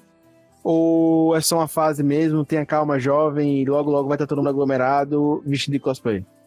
Ah, Calma, jovem. Vacina ano que vem tá aí. Vamos se abraçar todo mundo. Eu não acho que isso vai ser a tendência. Acho que isso. não é- é- eu não sei. É, não entra na minha cabeça, não faz sentido. Mas é como você disse, né? A gente compartilha um espírito de velho. Então. Mas se você falou com tanta convicção e confiança que eu chego a separei minha roupa do Naruto aqui já. Tirei Eu o também- dela, certo? Eu também tô com o Márcio aí, eu acho que não, não acaba não. Inclusive, eu acho que vai se fortalecer mais você ter duas modalidades do mesmo evento. Conteúdos on- online e conteúdos em loco lá. Acho que ainda existe a- a- o ponto do tipo assim, você lembra aquele ano que foi a distância? Foi muito ruim, né? Pode vir na nossa CCXP aqui ou em qualquer outra, pagando o dobro do que custava antes, só pra você ver a galera. Inclusive, em 2019, a CCXP já teve alguns painéis que foram transmitidos ao vivo no YouTube. Por exemplo, The Witcher. Passou no YouTube ao vivo. É, e é legal, acho, esse tipo de experiência pra mostrar que é, que é possível, né?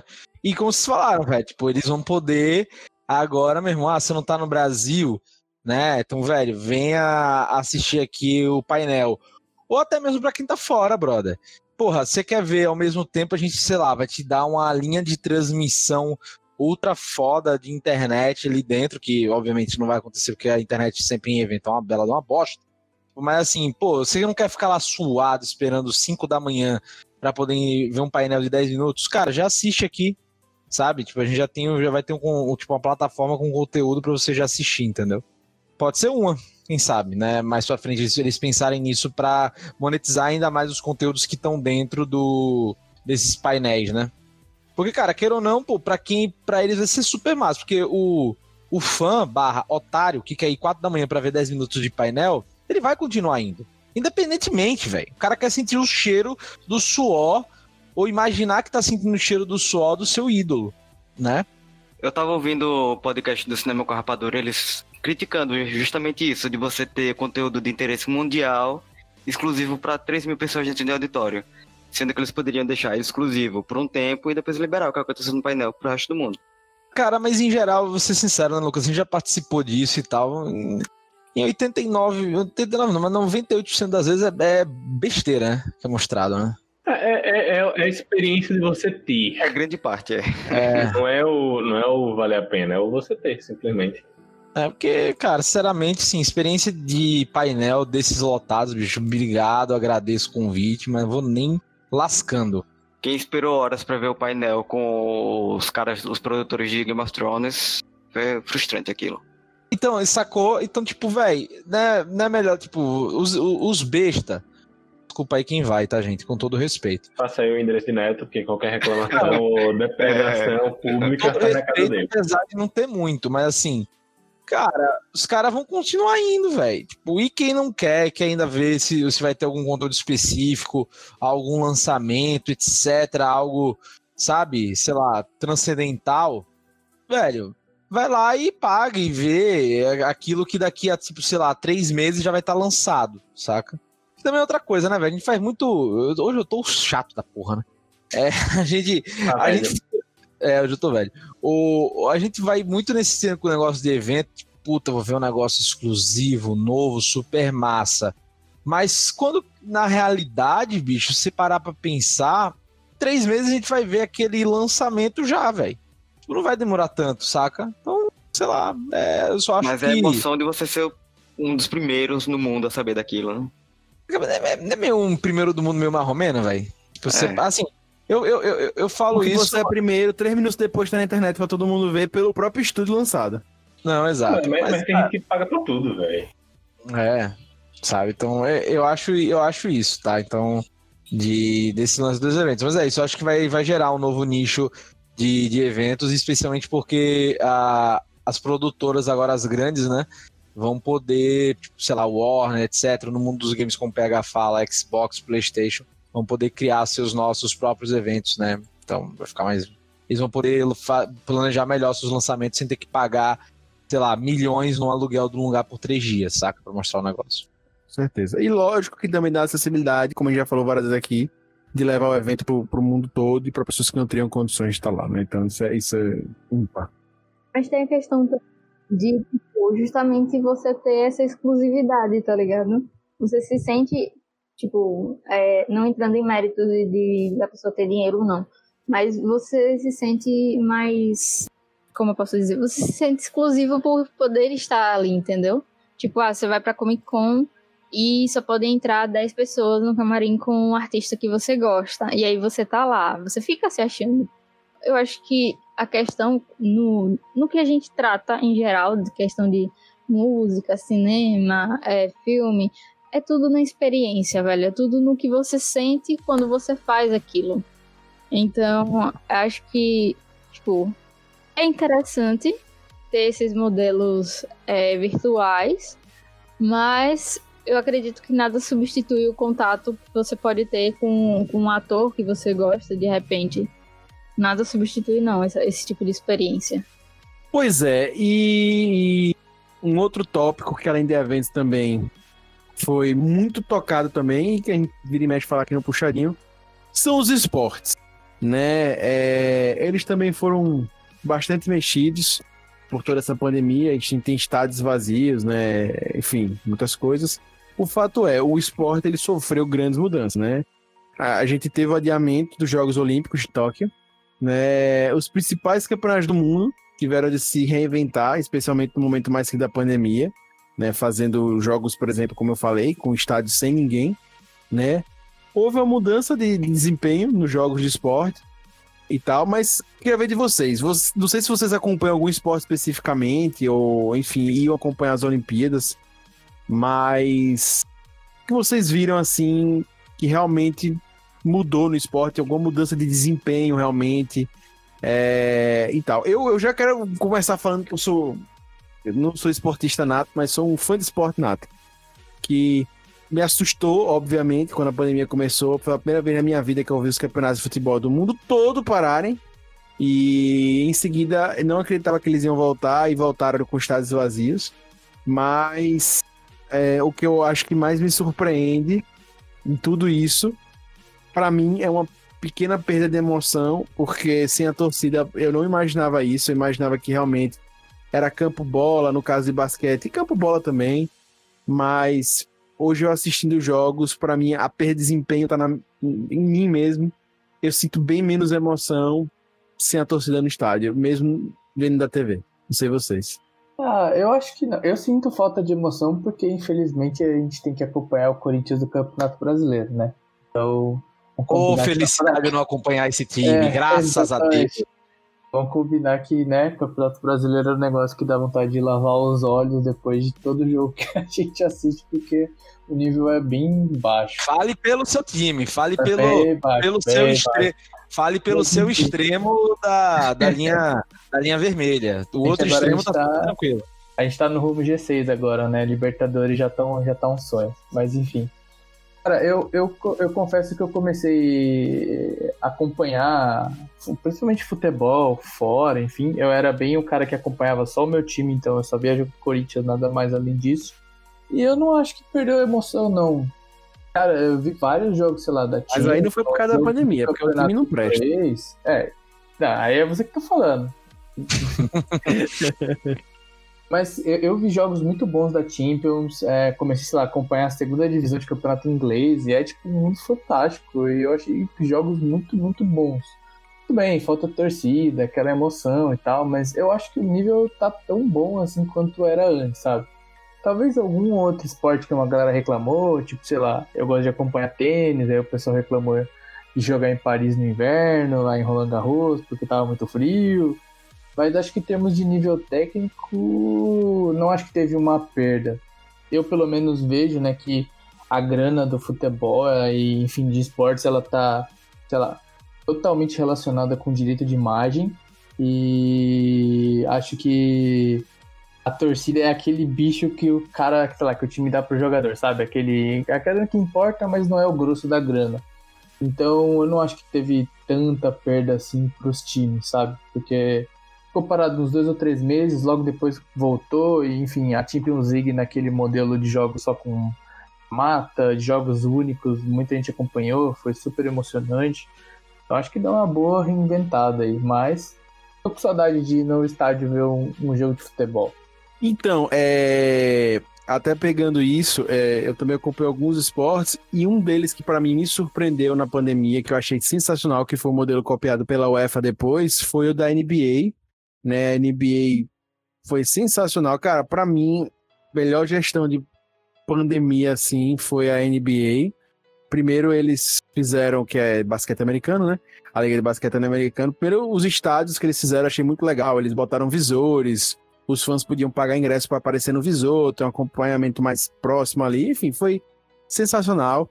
E uma das coisas que eu achei muito boas foi que no auge da pandemia, né, o mundo sofrendo e sangrando com a pandemia, eles, em vez de fazerem voltar com estádios vazios, eles fizeram uma bolha na, em Orlando, né, e a ideia foi literalmente fazer uma bolha onde os jogadores só podiam estar naquela bolha. Eles não tinham contato com família, ninguém no mundo externo, e eles só podiam ter contatos ali naquela bolha mesmo. Então, quem tava convivendo ali, eles falavam, quem não.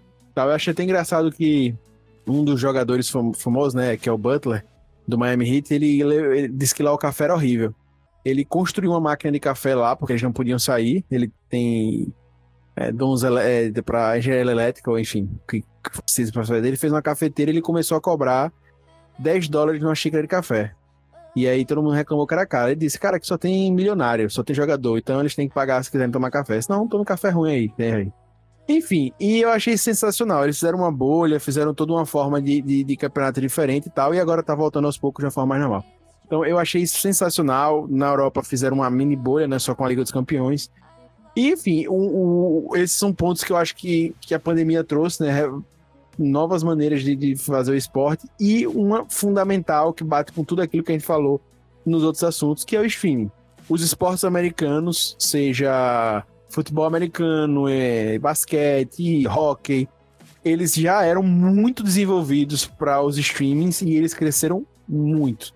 Fizeram planos, por exemplo, no Brasil mais acessíveis para já que a galera estava em casa sem fazer nada. Fizeram promoções e etc para a galera assinar os streamings.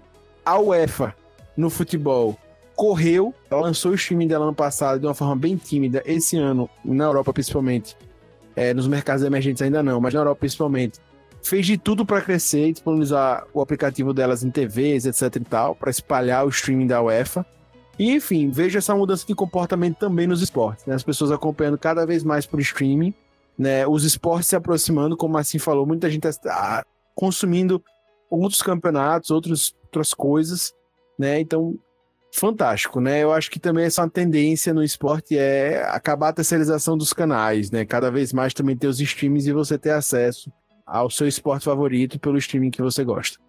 Exatamente. Acho que é bom até se tiver um ouvinte aí com um streaming de esportes, manda aí pra gente, pra gente ficar assistir grátis. Eu acho que falta muito um streaming de esportes para você conseguir assistir as coisas e não ficar refém da TV a cabo.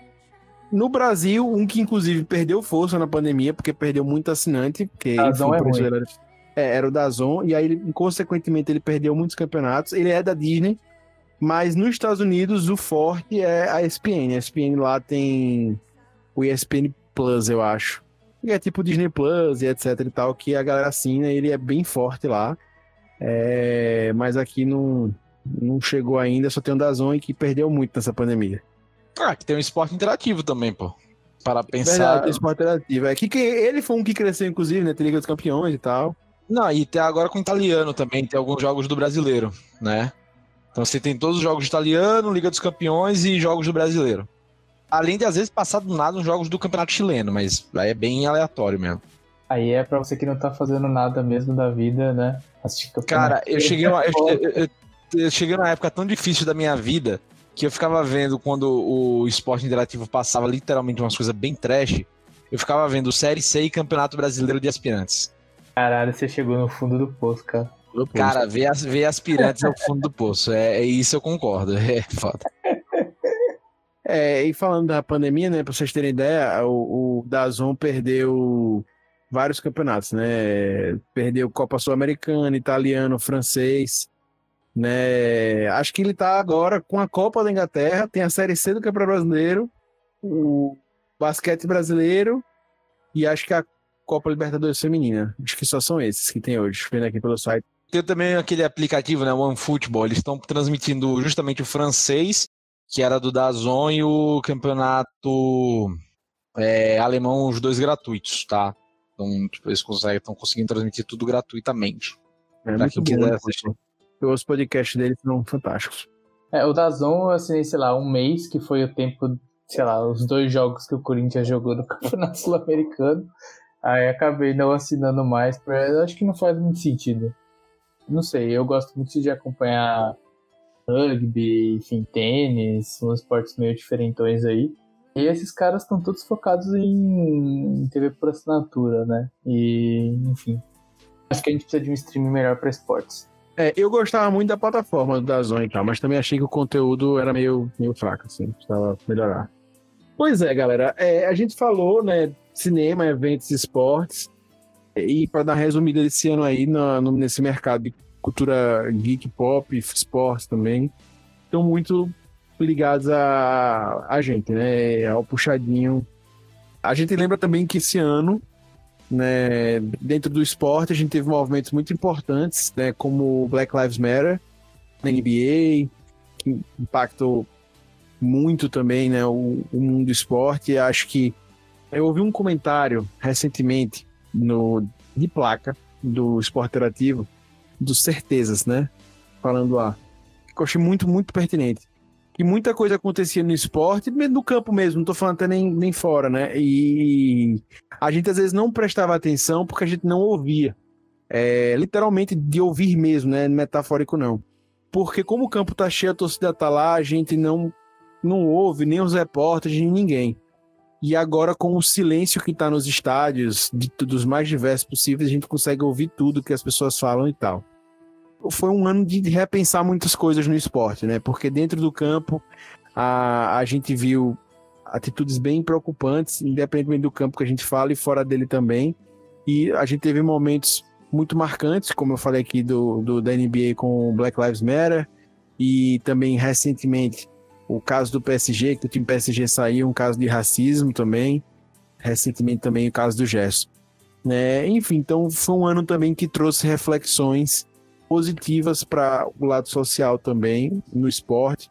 A gente sabe que também nos outros eventos, cinema também, tiveram várias discussões, mas que por muitas vezes já tinham aberturas no esporte a gente via uma resistência maior. E esse ano, com tanto silêncio dentro dos estádios, a gente conseguiu é, ouvir outras coisas do campo, né? E algumas não tão legais, mas que também foram pontuadas com atitudes muito boas, como a do PSG, que a gente comentou aqui, o, o White Lives Matter também. Né? A própria NBA todo mundo estava usando camisas, né, em protesto apresentado pela própria pela própria organização da NBA e tal, falando com, com frases, né, falando sobre a temática de racismo, mas não necessariamente só isso, mas é, com frases realmente que é, que estavam inerentes ao momento, né, que estava passando ali. Então foram momentos legais que o esporte passou esse ano e evoluções também que tivemos, né? Então é importante a gente ressaltar. Com certeza. E até por as pessoas estarem mais em casa, por assim dizer, acho que meio que não tinha como as pessoas simplesmente ignorarem que as coisas estavam acontecendo. Então, há alguns males que vêm para o bem, né? E a, a gente conseguiu provocar uma, uma comoção muito maior com questões e coisas que já aconteciam antes. Com certeza, Indy. Não, é, e assim, e, e, e, acho que Ivy falou uma coisa muito importante mesmo, cara. É, e é uma coisa que sempre existiu, assim, a gente sempre viu. E eu, eu acho legal esse ponto, né? Apesar de eu concordar também com a parte dos certezas, né?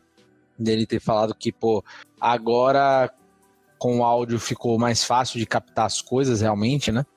É, a gente não é algo novo no futebol, né? E tipo, pô, e tinha cara que diminuía, sabe? Pô, tem frase que é, por exemplo, do Vanderlei Luxemburgo que é horrível, que é tipo, ah, isso aí pertence ao futebol, fica no campo, sabe? Cara, não é para pertencer não é para existir na sociedade, que está na porra do esporte, saca? Então, é, eu acho muito legal que por conta do justamente do Black Lives Matter dos Estados Unidos, né, do movimento dos atletas da NBA, isso possibilitou com que também é, houvesse uma mudança de posicionamento dos atletas no futebol né? Que, cara, queira ou não, vamos ser sinceros, futebol é, era um meio muito mais em que passava-se muito mais pano para racismo, né? Apesar punia um, um ou dois, três caras lá na Bulgária ou na, como posso dizer, no caso ali do, do da Bolívia, né? Que até teve recentemente na Libertadores. Mas nada realmente efetivamente acontecia, velho. A gente já viu o caso de racismo com grafite na época que ele jogava, né? Quando no caso do Kilmes, enfim, dá para botar inúmeros casos, né? E que finalmente a gente agora tá vendo pelo menos um movimento de pô, se apontar diretamente na hora do campo para os culpados, né? E que realmente a sociedade já não, já não tolera mais esse tipo de coisa. Então, não existe mais isso. Né? Não existe mais tolerar racista, sabe? E, e, e essa é uma boa mensagem que pelo menos 2020 vai deixar para o esporte, especialmente para o futebol. Pois é, e como a gente falou, esses impactos foram em todos os setores, mas no esporte ficou bem mais evidente, pelo, como a gente falou, pelos, pelo barulho que já existia antes e agora com o silêncio e com toda a visibilidade, como Ivana também colocou, é, ficou mais claro. Bem, a gente falou aqui de cinema, eventos e esportes, mas a gente também quer falar de cotidiano e vamos dar seguimento no próximo bloco.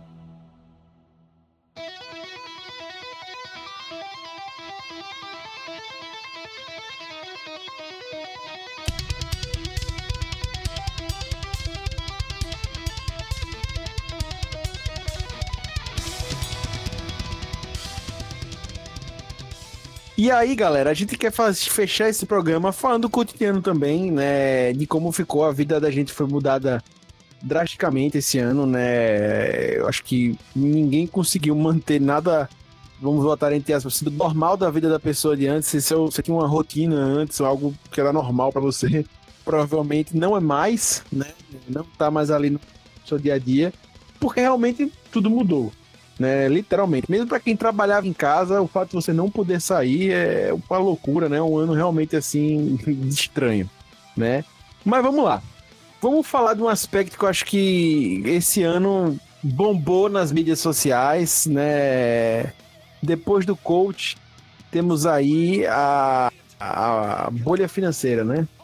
É, que agora é o que mais se fala nas mídias sociais depois dos coaches, né? É a- a- aspectos financeiros, bolsa, Investimento. como, investimento, como você cuidar do seu dinheiro, como seu dinheiro, se você plantar, vai brotar mais, essas coisas todas. Né? Mas, obviamente, aqui não vou entrar em, em assuntos muito complexos, embora temos uma pessoa aqui que manja bastante, que é a Ive. Mas, eu queria falar para você, para ver de você de uma forma bem simples. Vocês ficaram mais gastadores ou, como o Ive gosta, poupadores? Mas o- você esqueceu de falar dos coaches das finanças, não é mesmo? Esse megazord aí. Realmente, pô, verdade, essa fusão aí é muito louca. Os coaches financeiros, pô. Pra mim, o melhor coach é o coach vampírico. Que ele te, ele te ensina a hackear a sua mente e a mente do seu chefe para que você seja promovido. E ele ensina essa reprogramação em Python e em. Não, sério. É, Olha. o é o coach vampírico quântico e que ensina a programar você mentalmente, tá? Show de bola. Muito bom. E ele faz isso em três, em quatro aulas da semana gratuita. Pois é, olha aí. Você tem o, o e-book dele pra me mandar, ô Rob? Não, eu tenho só o flyer. Eu tenho só o flyer no Instagram. Mas eu te mando. é, é muito bom. E ele sempre recomenda você a comer polenta. Vale lembrar esse detalhe. E vai ter live dele respondendo perguntas nesse final de semana. Não esqueça. Muito bom, muito Boa. É, agora vocês esqueceram o clássico, né? Que vocês vão conseguir um milhão de reais em um ano e, claro, um milhão de seguidores, mas ele tem cinco mil. Essa essa é clássica. Humildade sempre. É, gente. Calça a chinelinha da humildade. Mas, respondendo aí essa pergunta, gente, ficou difícil economizar. Tem que desinstalar uns apps. Aí, aqueles apps de comida, principalmente. Acredito, Ive. Você dizendo isso, eu não esperava. Gente, mas quando a gente tava isolado, não tinha nada interessante pra comer. Aí você ficava lá zapeando, vendo aquele cardápio maravilhoso. Mas me controlei, me controlei. sim. Tamo junto. Acho que a frase que eu mais falei em relação a esse, esse ano foi só se vive uma vez. Isso é né, verdade. osso? Aí não sabe o dia de amanhã. Exatamente. E, gente, o, o pior, assim, melhor em alguns momentos, né? É a facilidade que você tem agora pra comprar as coisas. Tipo, antes a gente só fazia delivery de comida, agora tem delivery de tudo. Então, tipo, dois, você dá dois cliques e estoura seu cartão. Isso não é coisa de Deus, minha gente. É isso aí. Dá dois É cliques, estoura triste, velho, é cartão. triste. O problema é que você fica pensando, cara, são, tipo assim, ah, é só uma comprinha de 10 reais. Aí no final do mês você diz, porra, quanto. Como foi que 10 reais acabou virando mil? Né? Pô, isso é, tipo isso E a mesmo. divisão também. Ah, vou dividir, vai de boa. Tô em casa mesmo, não vou gastar. É. É de Só um lanchinho aqui, pra não ter o trabalho de fazer comida. Então, pelo que vocês estão falando, no final das contas, ninguém aprendeu porra nenhuma em termos financeiros, né? Só acabou se fudendo do mesmo jeito. Não, então, eu fiz assim, eu, eu tracei um orçamento para mim de lanches pro mês. Então, o não começou bem. E cumpri inapelavelmente. Foi tranquilo, de boas. O meu problema, por incrível que pareça, foi Black Friday. Porque a Black Ixi. Friday esse ano foi muito boa. Eu gostei muito e todo o que eu economizei durante meses foi por água abaixo. Então, é, é exatamente o meu caso. Só se vive uma vez, cara. Não, meu problema foi Natal. Meu problema foi Natal. Porque, meu irmão? Caralho, velho. é- parente é foda. Ter muito parente é uma merda. Você tem que presentear todo mundo. Então, velho, foi foda. E, tipo, e. Pô, aí, aí você, beleza, eu vou dar o quê? Uma revista de 10 reais? Nem existe uma revista de 10 reais. Aí tudo é acima de 50, né? Caralho, meu irmão. Porra, aí. Fudeu. Como uma dica, como uma dica, você poderia ter dado o curso do coach financeiro aí, porque aí o seu parente ia ganhar um milhão de reais, ó, e dividir com você. Olha que presente. Não, bom. e outra coisa, eu podia pagar o curso do coach e se eu não gostasse, ele devolveria meu dinheiro de volta. Então, Exatamente. Olha só. o pior é que eu tô muito com o Augusto, porque eu acho que 2020 foi o que eu mais economizei, se não fosse novembro e dezembro. Porque todos os outros 10 meses, teve mês que eu cheguei a gastar zero reais e teve mês que eu cheguei a virar com literalmente mais dinheiro do que eu deveria ter ganhado. O problema se encontra nos últimos meses do ano, onde você se encontra com aquele espírito lá natalino de merda. Onde É, isso você aí. consegue ter a possibilidade de gastar o que você não gastou em 10 meses em apenas dois dias. É aquele Exato. pensamento, Isso, ah, é? Natal, tá acabando o ano. Ah, É, a coisa pô, volta pra fora. Foda-se, ano que vem. Augusto não, porra. Quem falou isso fui eu, caralho. Foi, É, realmente, né? é, é aquele negócio. Sua conta zera, né? no- é tipo morte. Sua conta zera, né? Quando bater a virada de ano, então é melhor gastar logo. Vai que dá o bug do milênio. Nessa Black Friday eu gastei em um dia quando eu gastei em um mês. Diga. Aqui, aqui em casa foi muito assim, do tipo, naquela época que a gente não tava nada pra fazer, do tipo, ah, nossa, essa parede ela não está branca o suficiente. E se a gente comprasse tintas e pintasse a parede de branco? Se eu olhar pra minha frente agora, eu consigo dizer todas as coisas que não tinham aqui no quarto que brotaram no lado de novembro. Tem um monitor novo, tem um processador novo, tem um gabinete novo, tem um PS4 que não existia, tem uma porra do mousepad, tem copo, velho. Novembro foi mês da despirocada.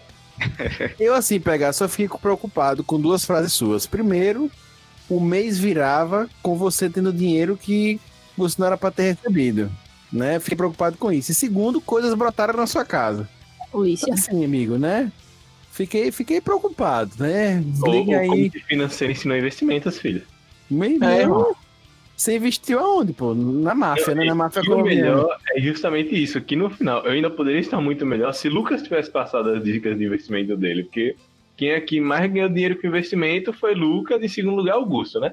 Que Lucas aí é dono, é acionista maioritário da Magazine Luiza agora, né? É verdade. É, eu só fiquei triste que, assim, vocês comentaram muitas coisas que vocês fizeram, mas infelizmente nenhum de vocês montou um Twitch para começar a fazer lives, né? Ou começou né, a aparecer no YouTube aí. E vi- deu umas pontadas, umas pontas aí, Rob, também no, nos lives do Instagram, mas não ganharam nada, que a gente já falou aqui que não ganhava nada, coitados.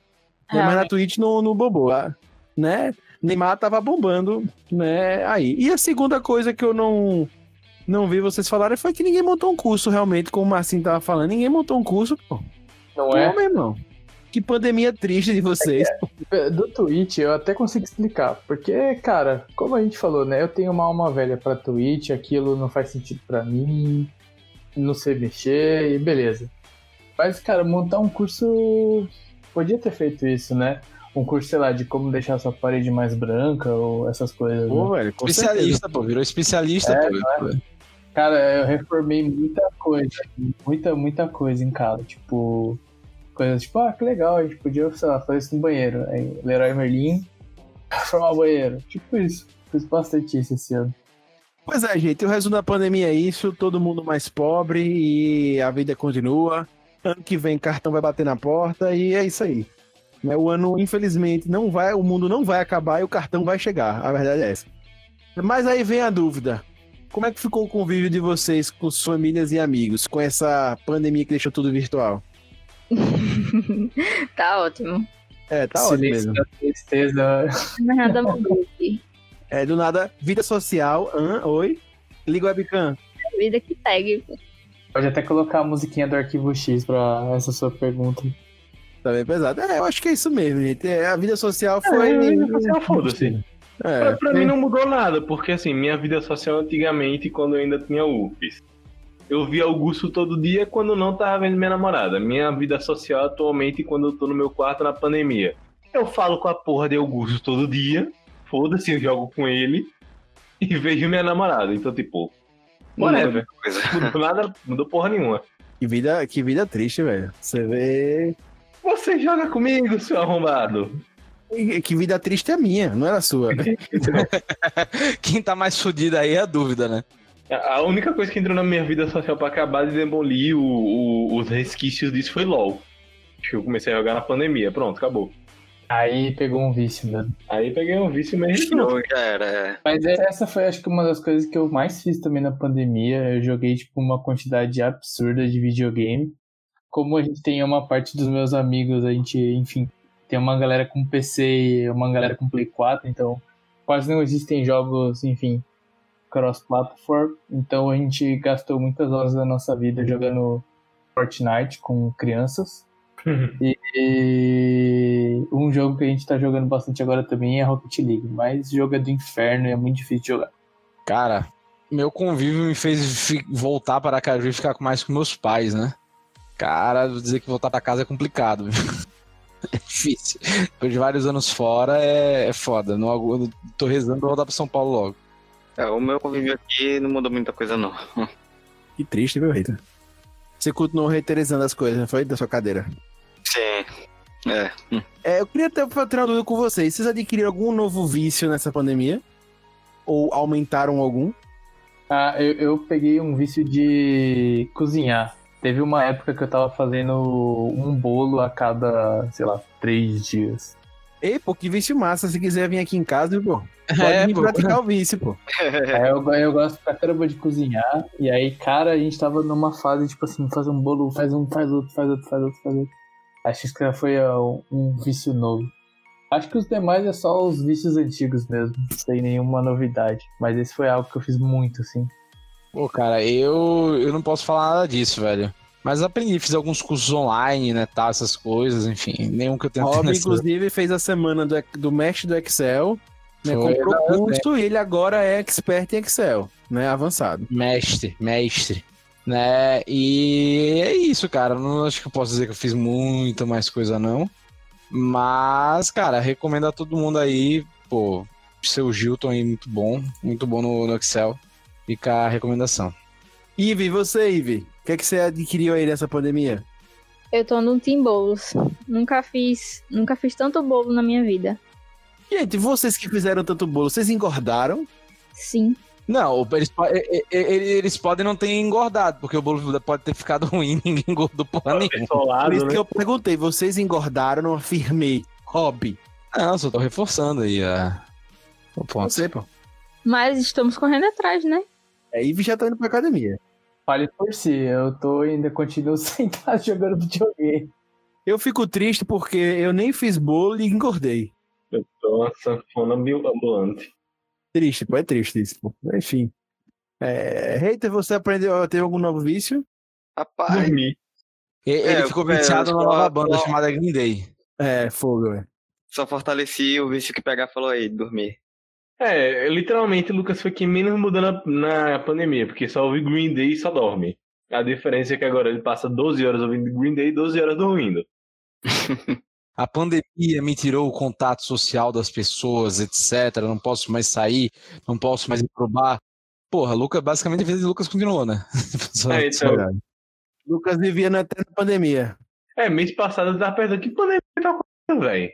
Parada é essa de Covid. Liguei minha TV um dia desses, botaram aqui a antena de satélite de novo e tá passando isso na TV. É, onde é que eu tava Gente, isso? E, e de um vício não tão legal, mas que é legal, na verdade, que talvez seja pra vida toda. Vocês vão, independentemente de, de vacina se vier ou não, ou se pouco estão curados, ou se não, etc. Vocês vão continuar usando máscara e álcool em gel pro resto da vida? Rapaz, álcool em gel é uma coisa que eu vou usar É, de certeza. muito. Primeiro porque é, é- é o lavar a mão do preguiçoso, né? O preguiçoso que não quer lavar a mão usa álcool em gel, né? Fica essa. Ah, o sprayzinho vai tch, tch, na mão é ótimo. Eu uso Porra. Álcool em gel eu sempre usei. Então. E, velho, usar máscara também. Ai, Não, cara, é- eu não vejo a hora, não vejo a hora de tomar as minhas duas doses da vacina do Butantan. Pode dar as duas ao mesmo tempo, em cada braço, só tome vacina. Eu fazer uma festa de queima de máscara, botar tudo numa fogueira Nossa gigante. senhora. Cara, eu não aguento mais isso. Não dá mais, chega. Quero estar lá. Então, Massinho, quer dizer que então que você vai tomar vacina no bumbum tantã. Cara, tô contando que genial, uma vacina, só vem, só vem vacina. Pô, velho, ninguém acha genial essa piada, pelo amor de Deus, Ian. Não, porque já tem uma música com esse, com esse lema. Bum, bum, Essa, é, essa sacada. Sim, eu lembrei agora Foi um pouco de plágio, né? Mas tudo bem. Plágio não, influência aí. Referência. Foi referência. Mas eu entendo que é importante, tá, usar máscara, mas, cara, é muito ruim. E eu espero, enfim, com a vacina que isso aconteça logo. Para a gente fazer uma festa de queimar a vacina, tomar álcool na. vacina não, pô. Queimar vacina não, pô. Queimar vacina não, É, pô. queimar máscara, É, O que, que eu falei? queimar vacina. Não, queimar vacina não, que burro. Todo mundo tá curado, vamos deixar e queimar vacina. É, não, isso não. Falei errado. Tomar vacina e queimar as máscaras, tomar vinho no gole com os amigos, todo mundo compartilha no copo, pra lavar de vez isso aí. Porque, cara, que tá difícil. Neto, né? Vai tomar a vacina, né? Eu tomo a vacina. eu não- Rapaz, esse, esse lance aí, ô Márcio, de beber no mesmo copo, porra. Você não pega Covid, mas pode pegar, pô. É pode pegar muita coisa, pô. É isso. Eu sei, cara. É só uma força da expressão do quanto que eu. Estamos necessitados de um bom abraço e calor Ele quer, se livrar, ele quer se livrar da máscara e encontrar pessoas. É isso aí, cara. É isso aí, cara. Vamos E encontrar voltar aí pro cinema. Isso aí. Por favor. Mas, assim, inclusive, eu queria complementar você que é, eu não odeio a máscara, mas eu admiro muito. Cara, vocês que fazem isso, eu te admiro. Quem vai pra academia com máscara. Sou Velho, eu, eu são vou. incríveis. Robert Ellis, ele finge. Ele dá aquela descida de máscara. Não, eu- tá? Não, eu, eu finjo que eu vou pra academia. Eu uso a Ah, máscara. entendi. Ah, entendi. Boa. Eu admiro muito essa pessoa. Eu comecei a fazer crossfit na, na pandemia e a gente tinha que fazer máscara. É impossível, não dá pra respirar. Você vai, sei lá, ter um ataque cardíaco porque não tem oxigênio suficiente pra respirar. Mas o bom da máscara é que serve de desculpa pra você não ir pra academia, né? Então, Isso é verdade. Bem, galera, vamos ao momento mais importante desse podcast, mentira, mas um momento muito legal que são as indicações.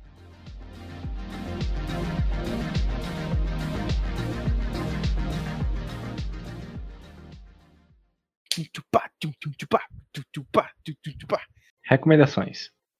Última, última, isso mesmo, a última parada do Puxadinho Cast para indicações, né? Vocês vão ouvir pela última vez no ano 2020, mas ano que vem tem mais isso aí, né? Tem jeito. É a indicação ruim do Rob Ted, do Lucas Reiter. A minha, a minha é boa, a minha sempre sou boa, né? Mas o Lucas Reiter é péssimo. Mas vamos começar com a indicação boa, né? Vamos começar com a indicação boa. Ela que é nossa raposinha do Ártico. Querida Ive, qual é a sua indicação essa semana? Minha indicação pra galera é que ouçam todos os podcasts do Puxadinho Geek, que estão maravilhosos. Não é porque eu tô lá, não, mas estão muito bons, principalmente puxando da estante. Muito bom, Ive, muito bom. Só no Merchan, só no Merchan, só no Merchan. Eu gosto disso. Gosto muito disso, muito bom mesmo. Sigam o Instagram do Puxadinho também.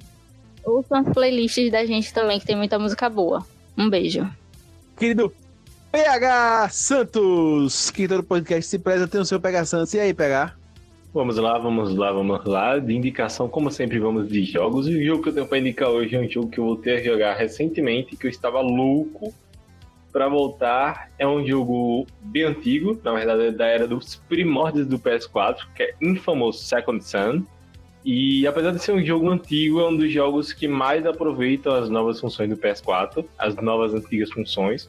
E é um jogo extremamente bonito mesmo pra época, porque é um jogo que aproveitou o que o PS4 tinha de melhor na época. Todos as partículas, o, a resolução incrível. É um jogo incrível e com história incrível. Então, se a saga Infamous é muito boa, o Second Son consegue encerrar com primazia os jogos que a gente já jogou. Então tá aí minha recomendação. Se você tem um PS4, não deixe de jogar esse jogo só porque ele é antigo.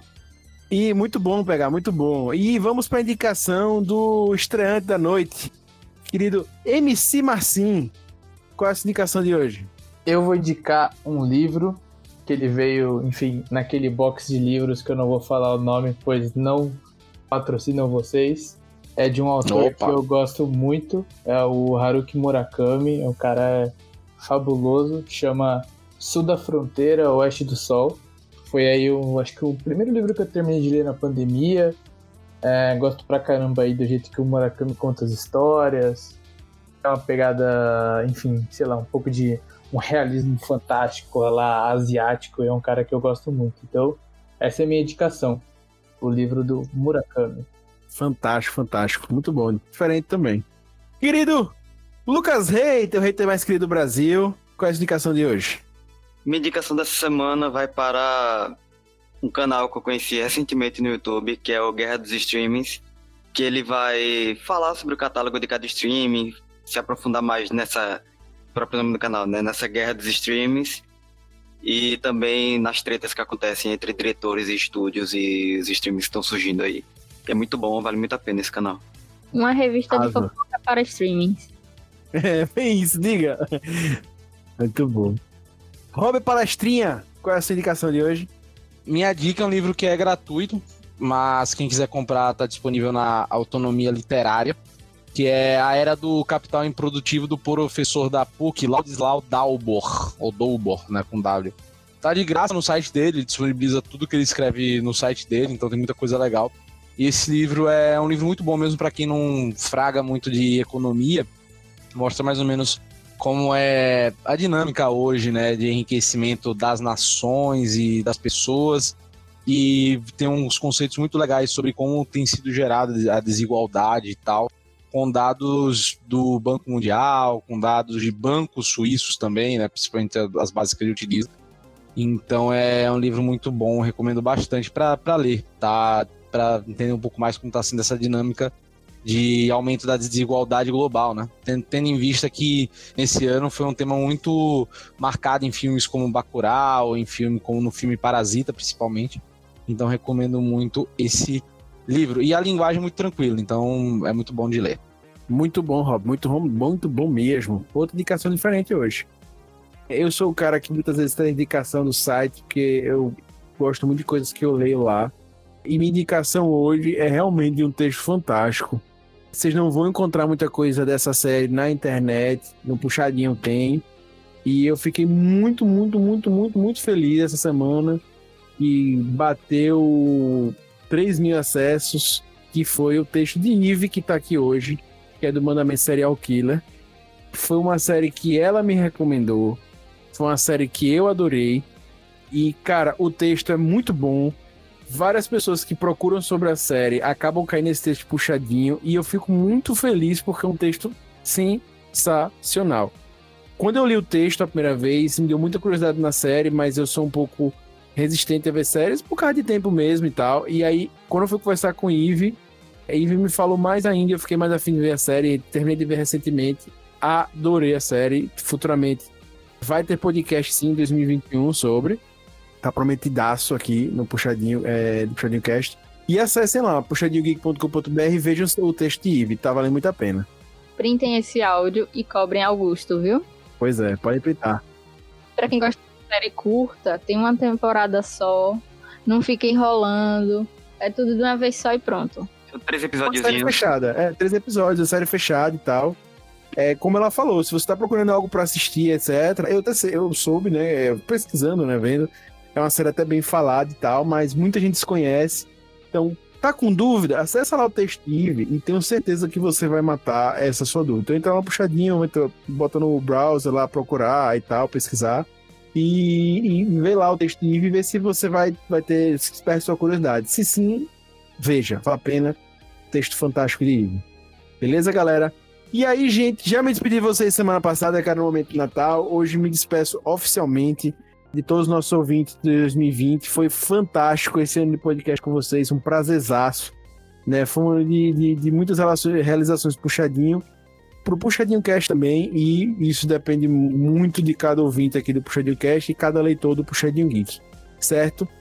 Peço a vocês mais uma vez, falem com a gente, avaliem a gente, vejam nas mídias sociais, procurem a gente.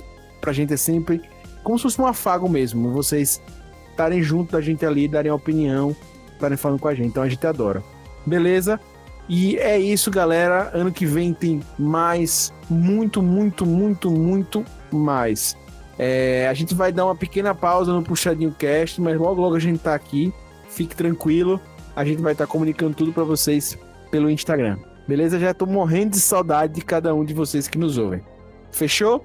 E aí, fica aqui o meu agradecimento especial pro PH Santos, porque todo podcast se presta o seu PH Santos. Ao novíssimo, espero que volte sempre. Fica aqui o convite. MC Marcinho, volte sempre. É, foi muito bom. Nossa querida Ive, nossa raposinha do Ártico. Espero te ver mais vezes aqui e no Puxando 10 tanto ano que vem. Nosso querido hater, Lucas Hater, o hater mais querido do Brasil, o cara mais hater do Brasil. E também é o que nosso querido Rob Palestrinha. Muito obrigado a todos vocês. Galera, puxa daqui, puxa do ar, o puxadinho também é seu. Valeu.